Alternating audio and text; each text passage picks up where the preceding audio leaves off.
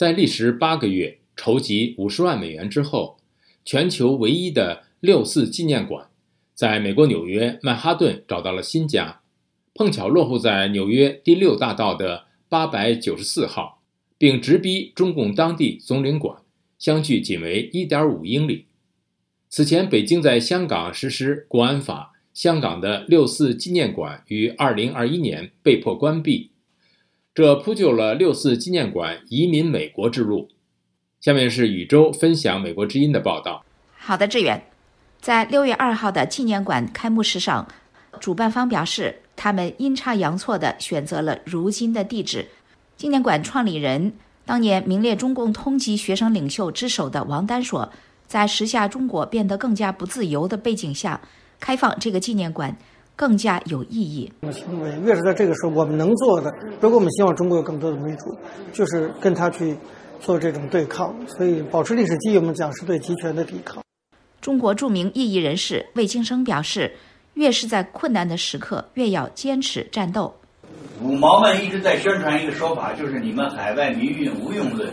我们有些朋友把持不住，随波逐流，也丧失了信心，停止了参与民运的活动。我希望在这个敏感的日子里，大家能够想一想那些付出了生命或者其他代价的英雄们。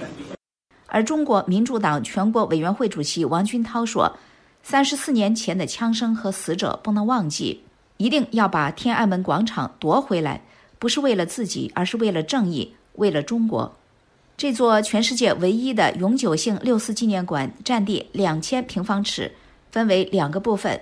第一部分介绍一九八九民主运动与六四屠杀的看板，第二部分是相关原始文件和实物。进入展览馆，最先映入眼帘的是中共前总书记赵紫阳秘书鲍同的题字“六四纪念馆”。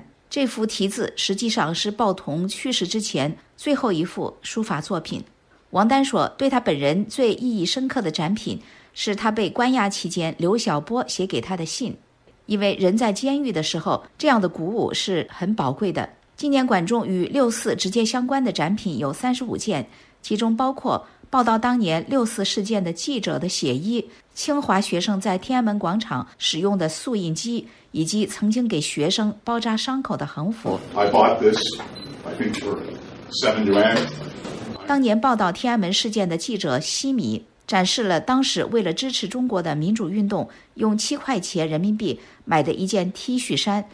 纪念馆还开辟独立展示，展出与香港反送中相关展品。纪念馆发起人之一的八九学生领袖、现任中国人权执行主任的周峰所表示，希望这个纪念馆记录六四之后中国的其他民主运动，因为无论是反送中还是白纸运动。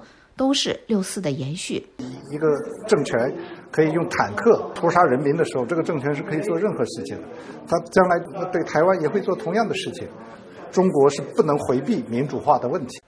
美国国会暨行政当局中国委员会主席共和党议员克里斯·史密斯派代表出席了开幕式。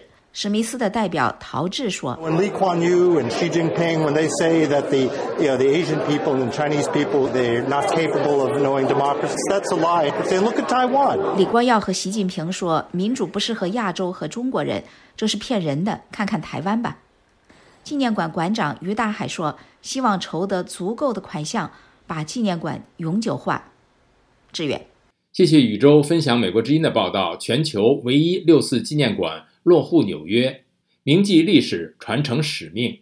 了解更多新闻内容，请登录 voa chinese 点 com。